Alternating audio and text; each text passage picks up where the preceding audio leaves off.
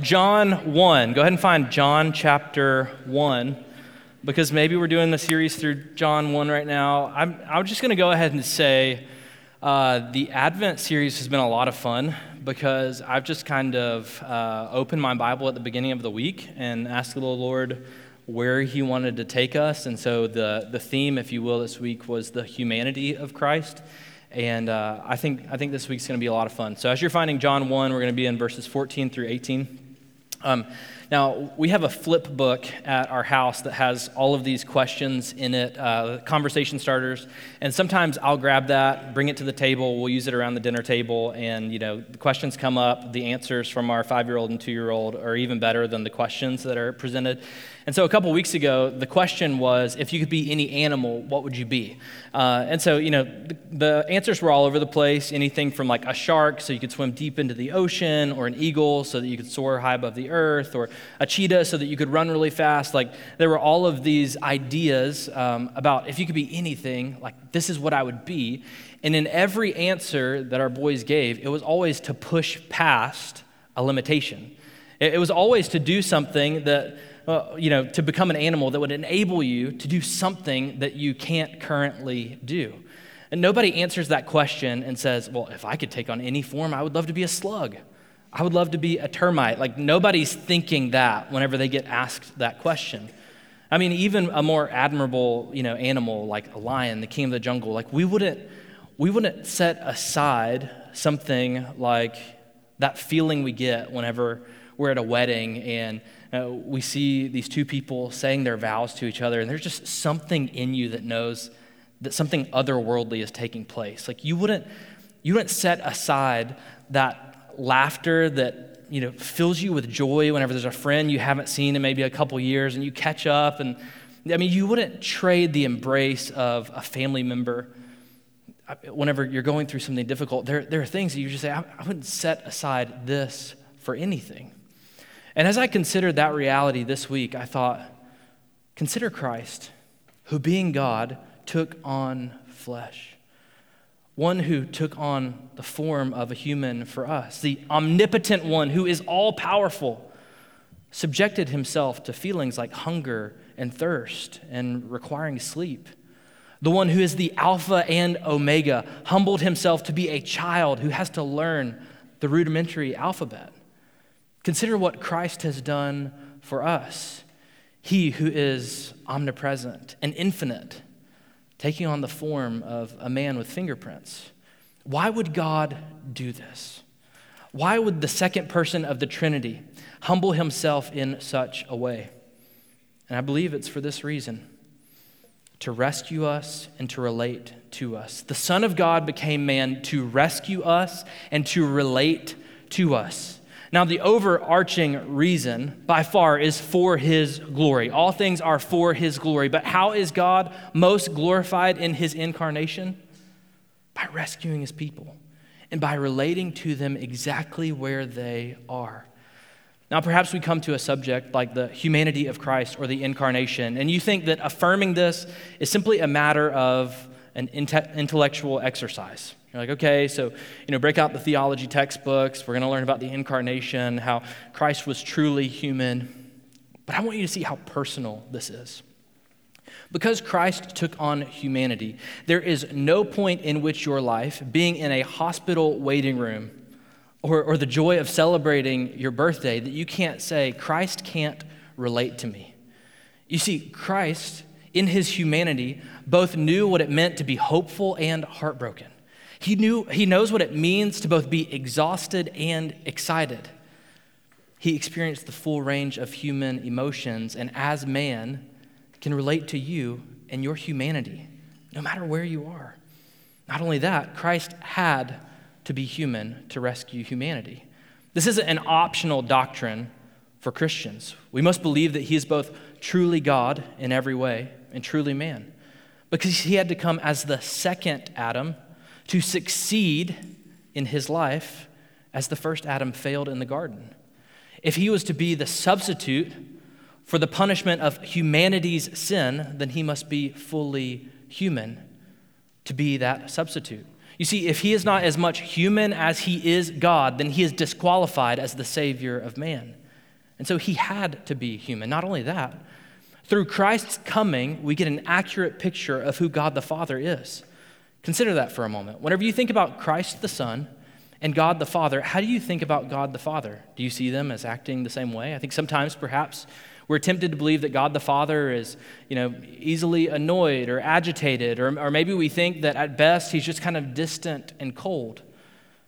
And yet Christ came so that we would truly know the heart of the Father. John 1:18 says, "No one has ever seen God, God the Father, but the only God, who is the Son, who is at the Father's side, he has made him known." John is saying, if you want to know God the Father's heart for you, then look at Christ, getting down on his knees to humbly wash the disciples' feet, even the one who would betray him. If you want to know the heart of God to sinners and sufferers, look how patient Jesus is. Look at how, at how his bowels seem to burst with compassion whenever he looks upon his people as sheep without a shepherd. Look at Christ to know the Father's heart, one in essence, united in love for their people. And Jesus is also our example. Jesus gives us a picture of how we can live as Christians because he is the Christ who has come that we would be united with him, abiding in him, and living like him. I mean, some people think that to be a Christian, you just kind of have to walk around like dull and decaffeinated, right? And nothing, nothing can bother you. You're just kind of, you know, emotionless. And yet we see like the humor and wit of Jesus whenever two of his disciples are brothers and, you know, they're rambunctious, they're kind of knuckleheads, and he nicknames them the sons of thunder. Uh, you see the way that he's able to just be wise and navigate really difficult cultural issues.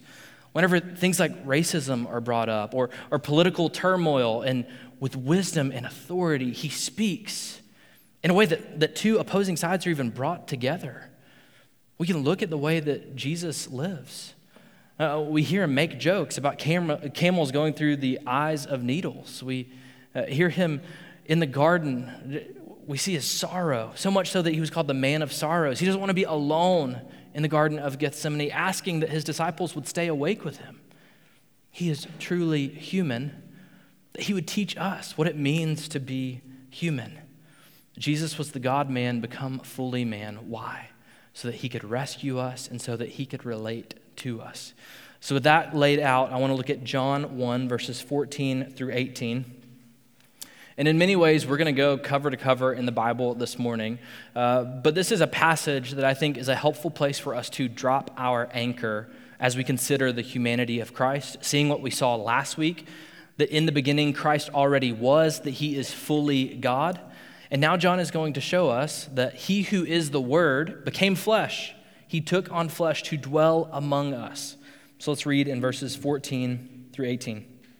The Word of God says this And the Word became flesh and dwelt among us, and we have seen his glory, glory as of the only Son from the Father, full of grace and truth. John, being John the Baptist, bore witness about him and cried out, This was he of whom I said, He who comes after me ranks before me, because he was before me. Speaking of his preexistence, his eternality again.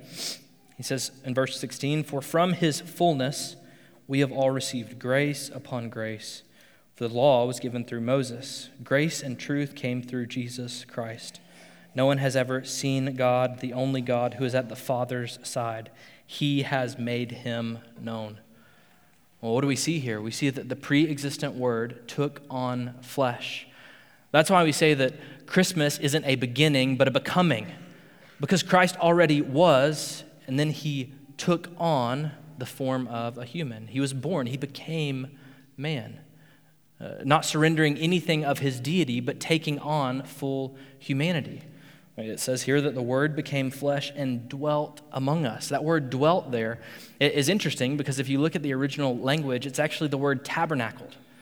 Uh, so, what John is saying here is in the same way that the presence of God was made known to the people of Israel throughout the Old Testament, by the tabernacle being among them, the place where sacrifices were made, that, that, that, atonement took place so that they could know that God was present among them, he's saying now Christ has tabernacled. The presence of God made known to you through the person of Jesus Christ, that he has come in the flesh. because of that, we have seen his glory, glories of the only Son from the Father, full of grace and truth. He has made the Father known. He is full of grace.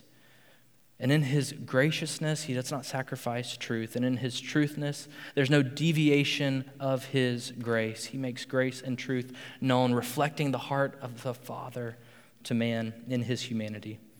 Verse 18 says, No one has never seen God, the only God who is at the Father's side. He has made him known. This same reality is affirmed in the Nicene Creed.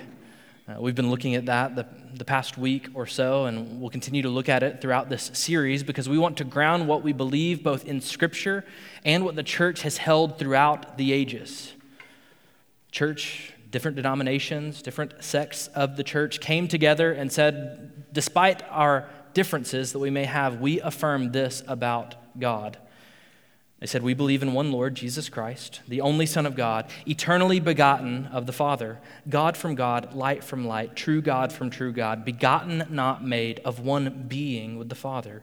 Through him all things were made. And this is the stanza we're kind of focusing on today. For us and for our salvation, he came down from heaven, was incarnate of the Holy Spirit and the Virgin Mary, and became truly human.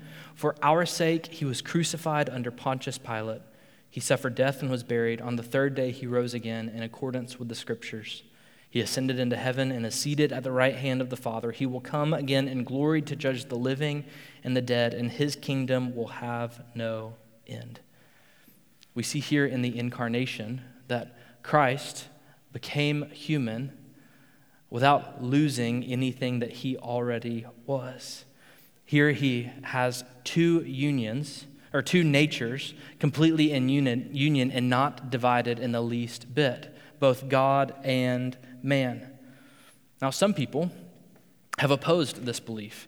Uh, so perhaps um, those who, who are Muslims would, would say that this doctrine, this teaching of Christianity, is unbelievable because God, who is almighty, would never take on the form of man. So they, they completely reject this teaching, would, would never say that Jesus is God. But there were also those, even closer to early Christianity, called the Docetists.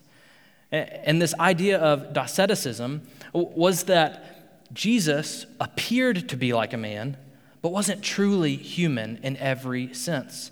It's interesting that because of the resurrection and because of the miracles, because all of those things were so evident in the early church and in early history, that no one doubted the deity of Christ. If there was anything that they thought they might have a chance at attacking, it was the humanity of Christ. Because they knew that only God could do what Christ did. And so they said he just appears to be a man, but he, but he can't really be man, almost like a mirage. Uh, the Gnostics of uh, Christian Gnostics in the early days believed that um, he, he, would have never taken on something material. They associated um, material things, something solid or physical, as evil. So they said, well, well, God wouldn't do that. They were skewed. They didn't understand how God could take on the form of human and continue to be God. It's almost as if John is trying to stamp out some of these early heresies in 1 John 1 through 4 whenever he writes this That which was from the beginning, being Christ, which we have heard, which we have seen with our eyes, which we looked upon and have touched with our hands concerning the word of life. The life was made manifest, and we have seen it and testified to it and proclaimed to you the eternal life, which was with the Father and was made manifest to us. He's saying Christ came, and he was truly human, being God, but also being fully human. We heard him, we saw him, we touched him with our hands. And as we have already seen, it takes the God man to be our Savior, the one who rescues us and relates to us.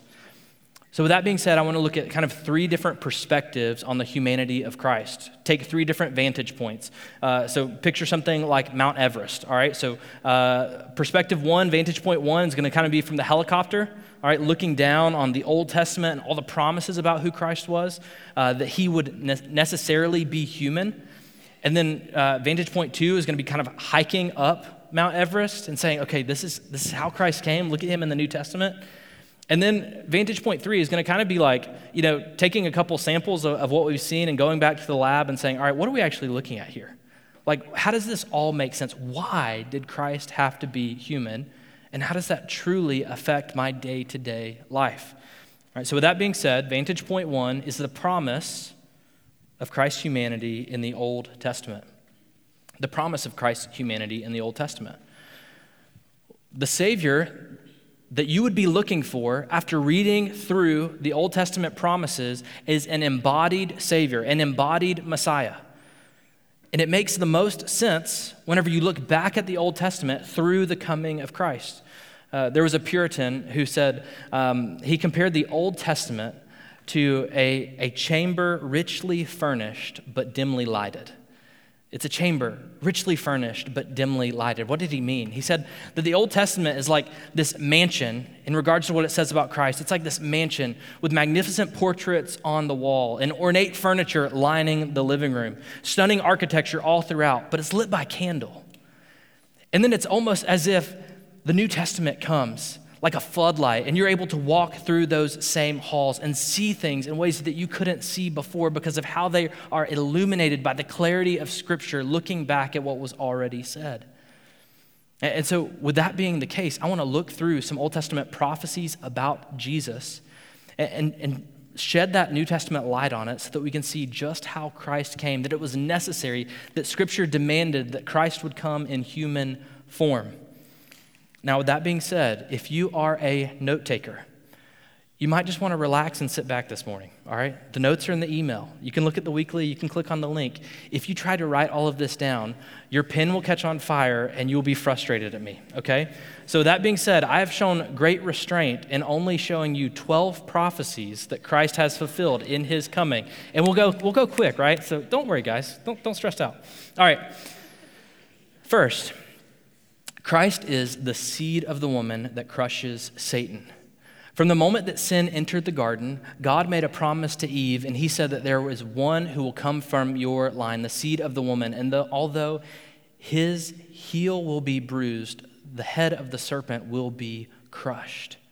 The seed will come. There was one, they were looking for one who would come in human form to do this. And 1 John 3.18 or 3.8 declares, the Son of God appeared and destroyed the works of the devil. Promise given, promise fulfilled by an embodied Messiah.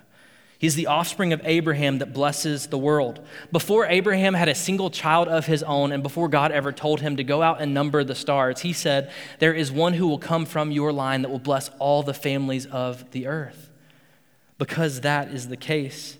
It should not surprise us in Galatians 3:16 whenever Paul says, Hey, remember whenever God said in Genesis 12 that a seed would come? Do you realize that was singular? That he's talking about a specific man who would come? Whenever you read the genealogies of Jesus and you look through his family tree in Matthew and Luke, whose name do you see there? Abraham. Christ came as the one born through the line of Abraham who would bless all the families of the earth. He's the king from the line of David.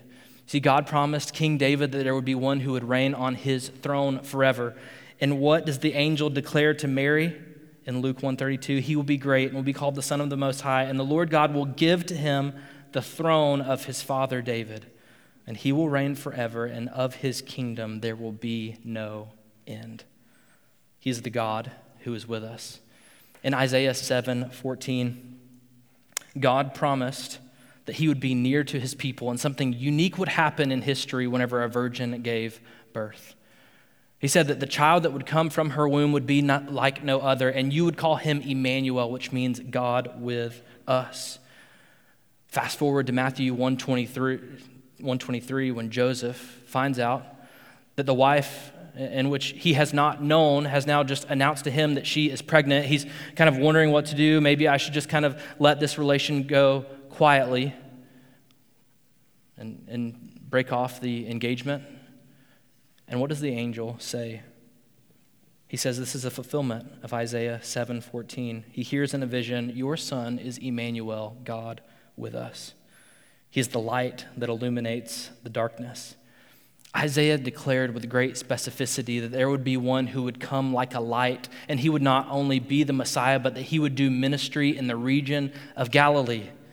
In Matthew, whenever he is making a summary statement about the ministry of Jesus in Matthew 4:16, he said that the light has come and the people dwelling in darkness have seen a great light. He is the light that makes this mansion well lit. He is the spirit-filled Messiah. Isaiah 11:2 says that the spirit of the Lord God would rest upon him who is coming. And what do we hear whenever he comes out of the baptism waters? That the Holy Spirit descended upon him like a dove. Matthew 3:16 fulfilling the prophecy of Isaiah 11:2. He is the shepherd who will come to lead. Isaiah promises that the Lord would come not far off but like a shepherd. Uh, proximity is communicated here. He is a shepherd who is present with his people knowing the needs of his people. And what does Jesus announce to those around him in John 10:11? I am the good shepherd. I'm the good shepherd who has come, and I lay down my life for my sheep. He is the sheep that was led to the slaughter. Isaiah 53 depicts this man of sorrows who would come, the Messiah, who would be crushed for the iniquities and sins of his people. Through his wounds, we would be healed. Like a sheep before his shearers, he would be silent. And then the high priest begins to question him in Matthew 26, and he opens not his mouth just as prophesied and promised. He said nothing. His grave, just as prophesied, was that. With a rich man, he borrowed it for a few days because he didn't need it for long. He was the sheep who was slain and the lion who is risen. He's the messenger that brings good news. Isaiah 61 declares Look for the one that the Spirit of the Lord God would be upon. He will come. He will bring good news to the poor. He will bind up the brokenhearted, and he will proclaim liberty to the captives setting them free. Jesus goes into a synagogue around Luke 4 16 through 19, asks for the scroll of Isaiah, unrolls it to chapter 61, reads these words One who is coming, who will bring good news to the poor, he will bind up the brokenhearted and proclaim liberty to the captives. And he sits down and says, Today this scripture has been fulfilled in your hearing. I am the one you have been looking for. He's the Son of Man who is eternal. See, Daniel, in the midst of Babylonian captivity, clung to a hope that there is one who is coming who would set them free. He said that he saw this vision. He didn't fully comprehend it, but there was one who was like the Ancient of Days, speaking of God the Father. And in his presence, there was one whom he saw that was like the Son of Man. Trying to fit all the pieces together, he knew that he was seeing something far greater than himself.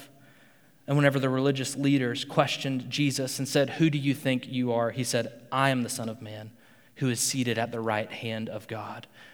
He who Daniel saw is standing before you now. He's the eternal one that is born in Bethlehem. Micah said that there is one who is coming. He's from old, he is from ancient days, and yet he will be born like a child in Bethlehem. And in Matthew 2 1, the birth of Christ is announced and its location on the map is the city of Bethlehem. He's the pierced Savior. Zechariah foretold a moment in which God's people would look upon him whom they have pierced with their sin. What did that mean? What did it mean to look upon him who was pierced by their sins? Doubting Thomas knew. Because in Luke 24, Jesus stretched out his hands and say, said, See my hands? And my feet, that it is myself. Touch me and see. For a spirit does not have flesh and bones, as you can see that I have. Thomas ran his finger over the scabs on Jesus' hand and said, My Lord and my God. He who was prophesied and promised came in the flesh.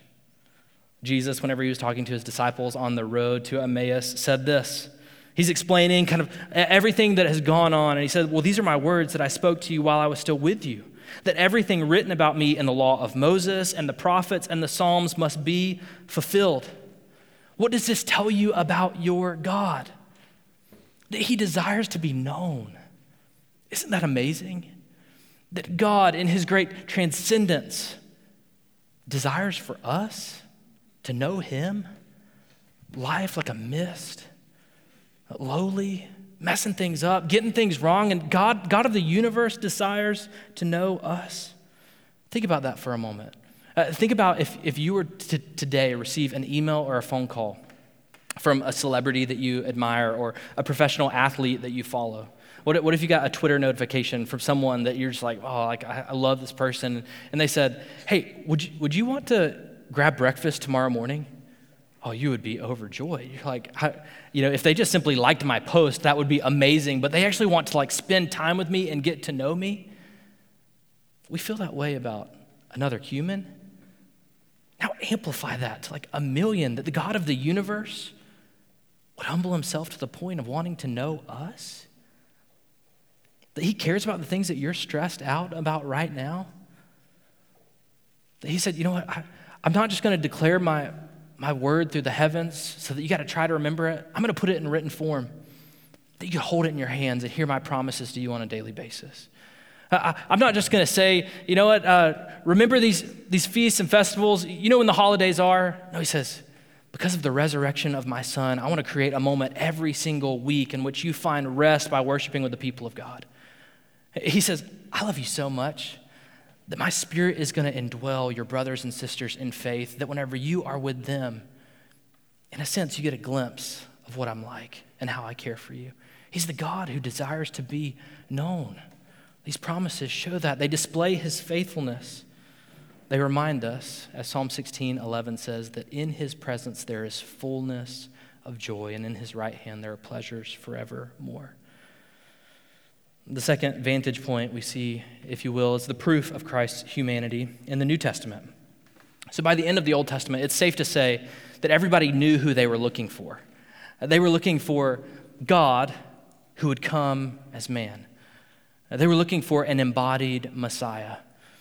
A couple weeks ago, I was meeting somebody on a Saturday at the Madison Place that I had only exchanged emails with. I'd never met them before. I didn't know what they looked like. And so there I am, sitting in the middle of the coffee shop, knowing that I'm looking for a guy named Doug, he knowing that he's looking for a guy named Terry Lee, and neither one of us having any idea what the other one looked like.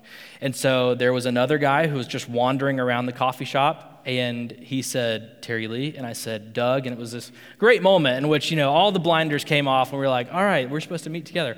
Okay, that was not happening for the people who were reading the Old Testament and wondering who this Messiah would be like.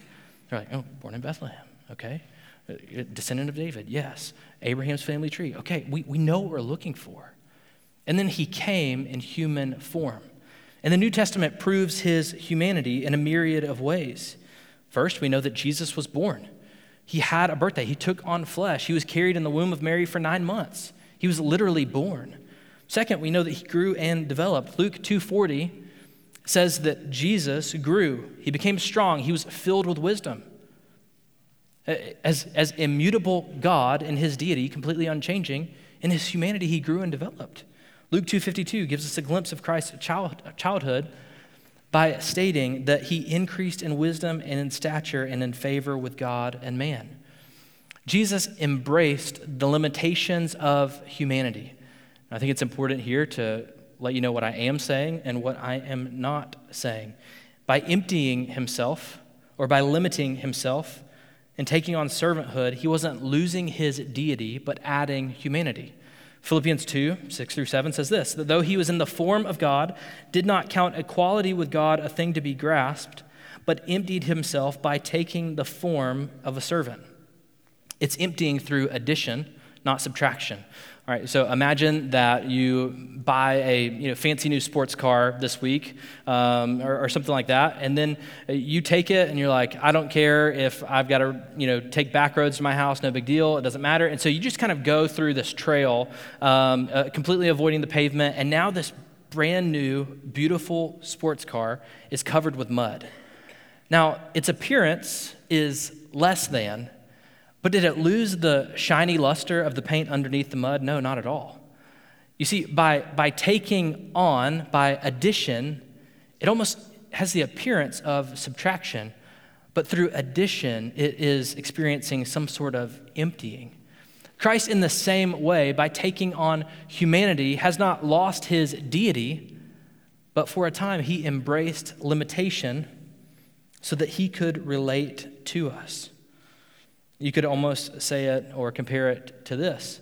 Uh, if, if I'm wrestling with my boys in the floor, I do not use the full force of being a 32 year old adult whenever we are wrestling. No, I, I show some restraint. Uh, if anything, I'm getting the brunt of that attack. And yet, for a little while, I, I show great restraint for the purpose of being able to, to relate to them, to get on their level. Uh, and at the same time, if there was an intruder that burst into our house, I would, I would use my full force to protect my family. Uh, Christ never let up his deity, but, but embraced limitation for the sake of being able to relate to us and fulfilling what was demanded of humanity in our place. Uh, so, for example, he is omnipotent, all powerful, and yet needed sleep, needed to eat. Uh, he is all wise and yet learned. He, he is omnipresent, but in his humanity, he was in a location in time. Now, this is a mystery how this all fits together, how these two natures are together at once his human nature and his, his divine nature.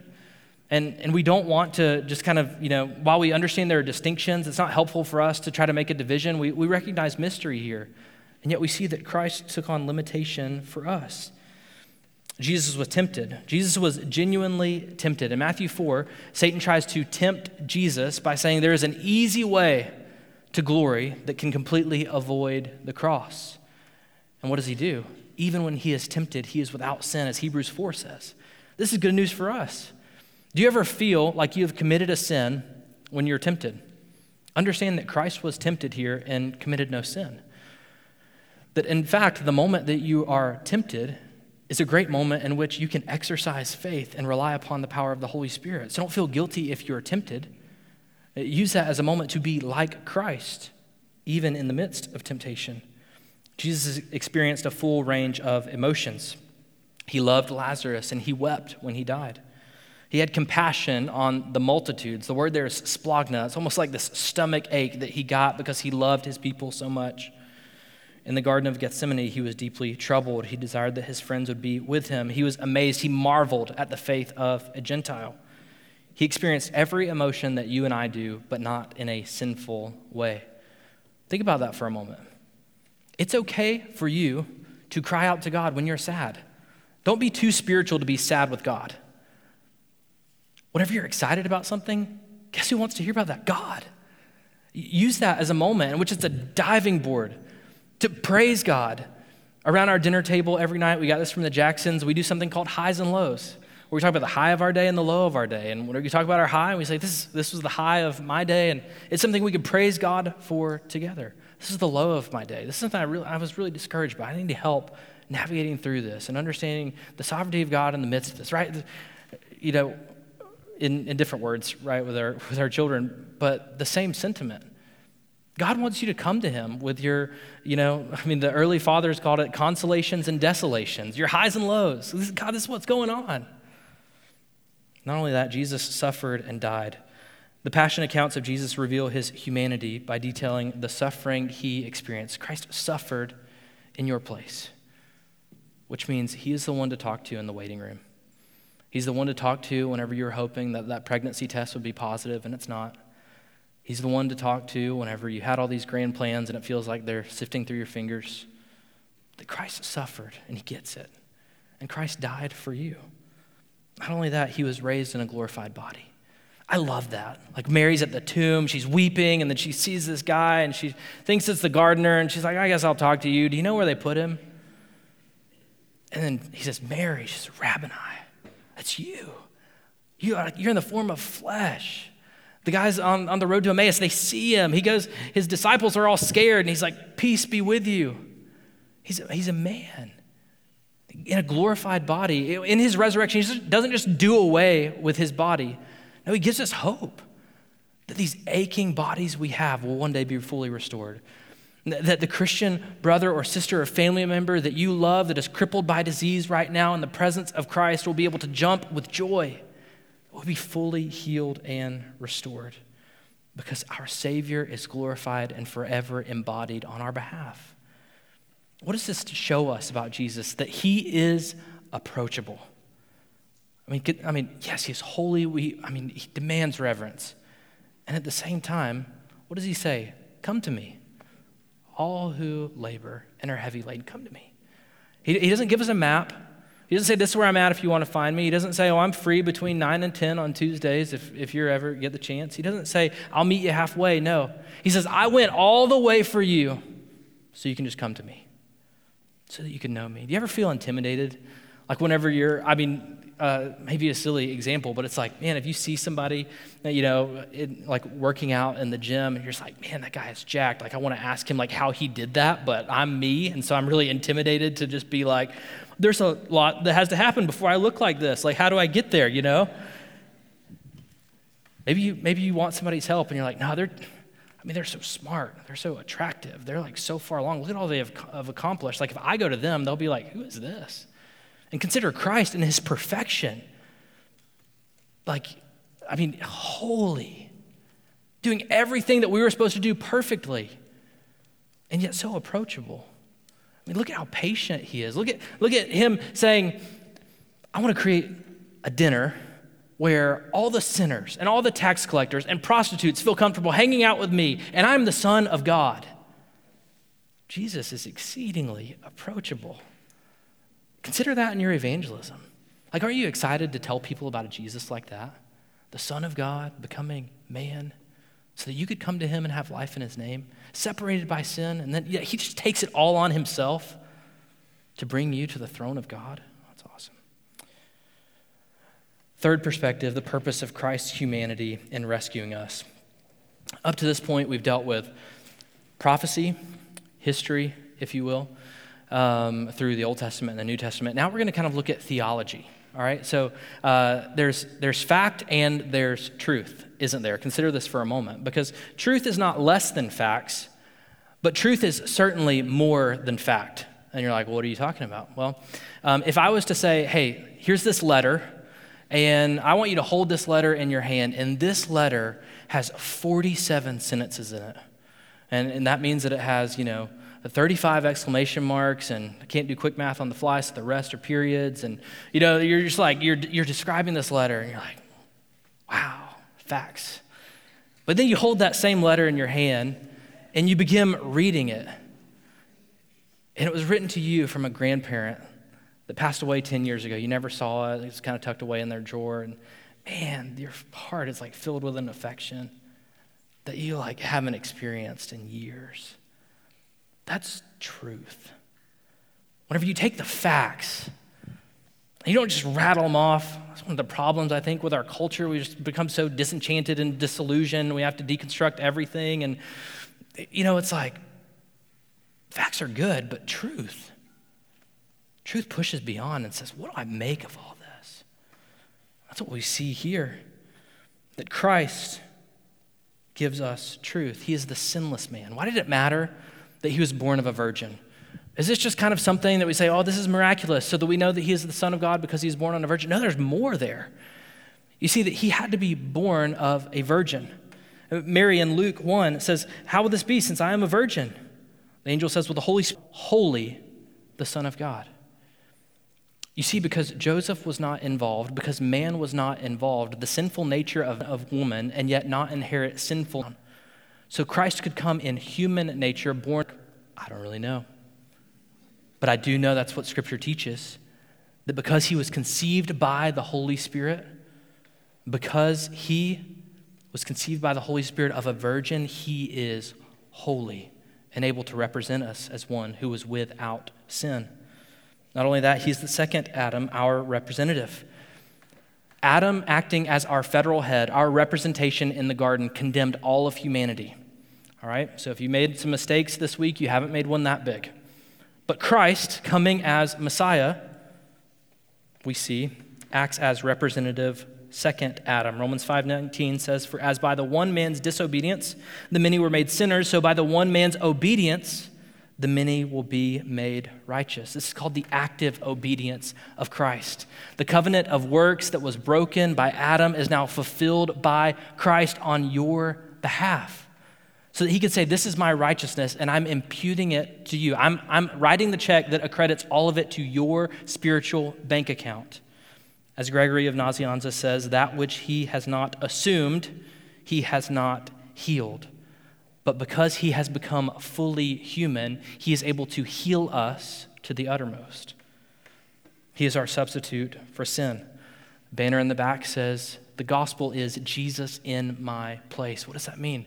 That Christ has come as our substitute, that he has assumed all of our sin and the penalty for it.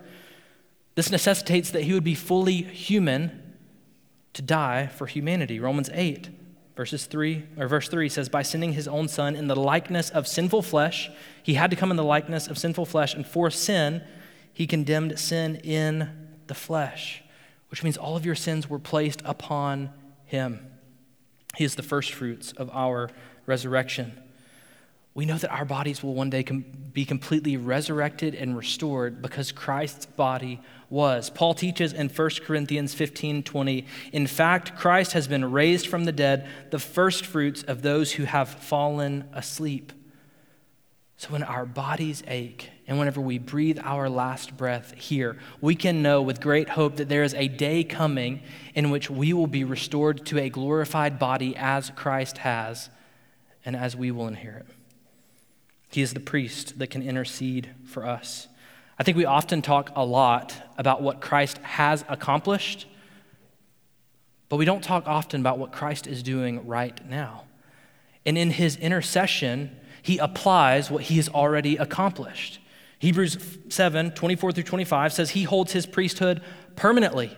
He who was the sacrifice for our sins now pleads as the living sacrifice to God the Father as our ever present advocate. He holds his priesthood permanently because he continues forever. Consequently, he is able to save the uttermost those who draw near to God through him, since he always lives to make intercession for them. I mean, think about that for a moment. If someone who says, "Hey, I'm, you know, I'm pardoning this stain on your record," or you know, "Hey, uh, I mean, something as, as small as, um, I know that you live here, but you know, your neighbor lives here, and they say you can park in, in our yard anytime. You can park in my driveway anytime. You know, we, we walk to work, whatever. Now, the the the thing you would worry about is if they ever move and sell their house, I lose that privilege, or could potentially lose that privilege. Christ is saying, I hold this priesthood forever. What, is, what does it say right there in verse 24? He continues forever. He will never be moved. His sacrifice will always be applied because he is eternal. He can always intercede for you, which means he is constantly directing the gaze of the Father to his righteousness, saying, Behold your child who is perfect and sinless because of what I did on their behalf. He is the example we followed. One church father says Jesus, become, Jesus became what we are that we might become what he is. This is the process of sanctification. 1 Peter 2 21 says that Christ has left us an example that we may follow in his steps. I mean, look at the life of Christ. Uh, we see him dealing with difficult people. One time, his, his mom and his brothers came to get him because they thought that he was acting crazy. And we see that he is patient with them and he handles that situation well. Uh, we see that his disciples were constantly messing up, overstepping, and you know, outspoken. And what does he do? He comes alongside them and teaches them. He was single, and yet in his relationships with other men and women, he, he was always respectful and kind. Uh, we see the way that, that he loves other people. And you think, man, I want to love my spouse like that. Uh, we look at the way that, man, people wanted Jesus to be at parties and things got better when Jesus was there. People wanted him around. We looked to the life of Jesus and we aimed to be like that. But not only do we say this is just an example to follow, but the fact that he has died for us to cleanse us from our sin, placed his Holy Spirit in us by uniting us with him, and now enabling us to live in this way. Finally, he is the Savior that can sympathize with us. Hebrews 4 15 through 16, as Cush, read earlier, says this For we do not have a high priest who is unable to sympathize with our weaknesses, but one who in every respect has been tempted as we are, yet without sin. Let us then with confidence draw near to the throne of grace that we may receive mercy and find grace and help to help in our time of need. He's able to sympathize with us. He doesn't stand far off. I've heard sympathy described as your pain in my heart. Is that not what Christ did? He came to experience our pain in his heart. the pain of sin, the punishment of its consequences, the yearning to be in a loving relationship with God that we were created for, that He would go to the cross and say, My God, my God, why have you forsaken me? So that we, as God's enemies, would be welcomed in and called son or daughter. Now he is the priest who can sympathize with us because he lived as us, yet without sin so that in our time of need, which I don't know about for you, but is ever present for me, I could call upon him and receive grace and mercy. Because of that, Christ is patient toward those who struggle. He is near to those who are broken hearted. He comforts those who hurt, and he guides those that are confused. He gives strength to the weary, and he heals the broken. And there's not a single moment in your life that you can say, Christ just doesn't understand because he does. He's able to sympathize with your weakness, and he invites you to come to him because his grace is sufficient in your time of need. He's the Messiah who was promised. We see the proof of his humanity throughout the New Testament. And here we find the purpose of it all to rescue us and to relate to us. Behold, our Savior has come fully God and fully man, to rescue and relate to humanity. Let's pray.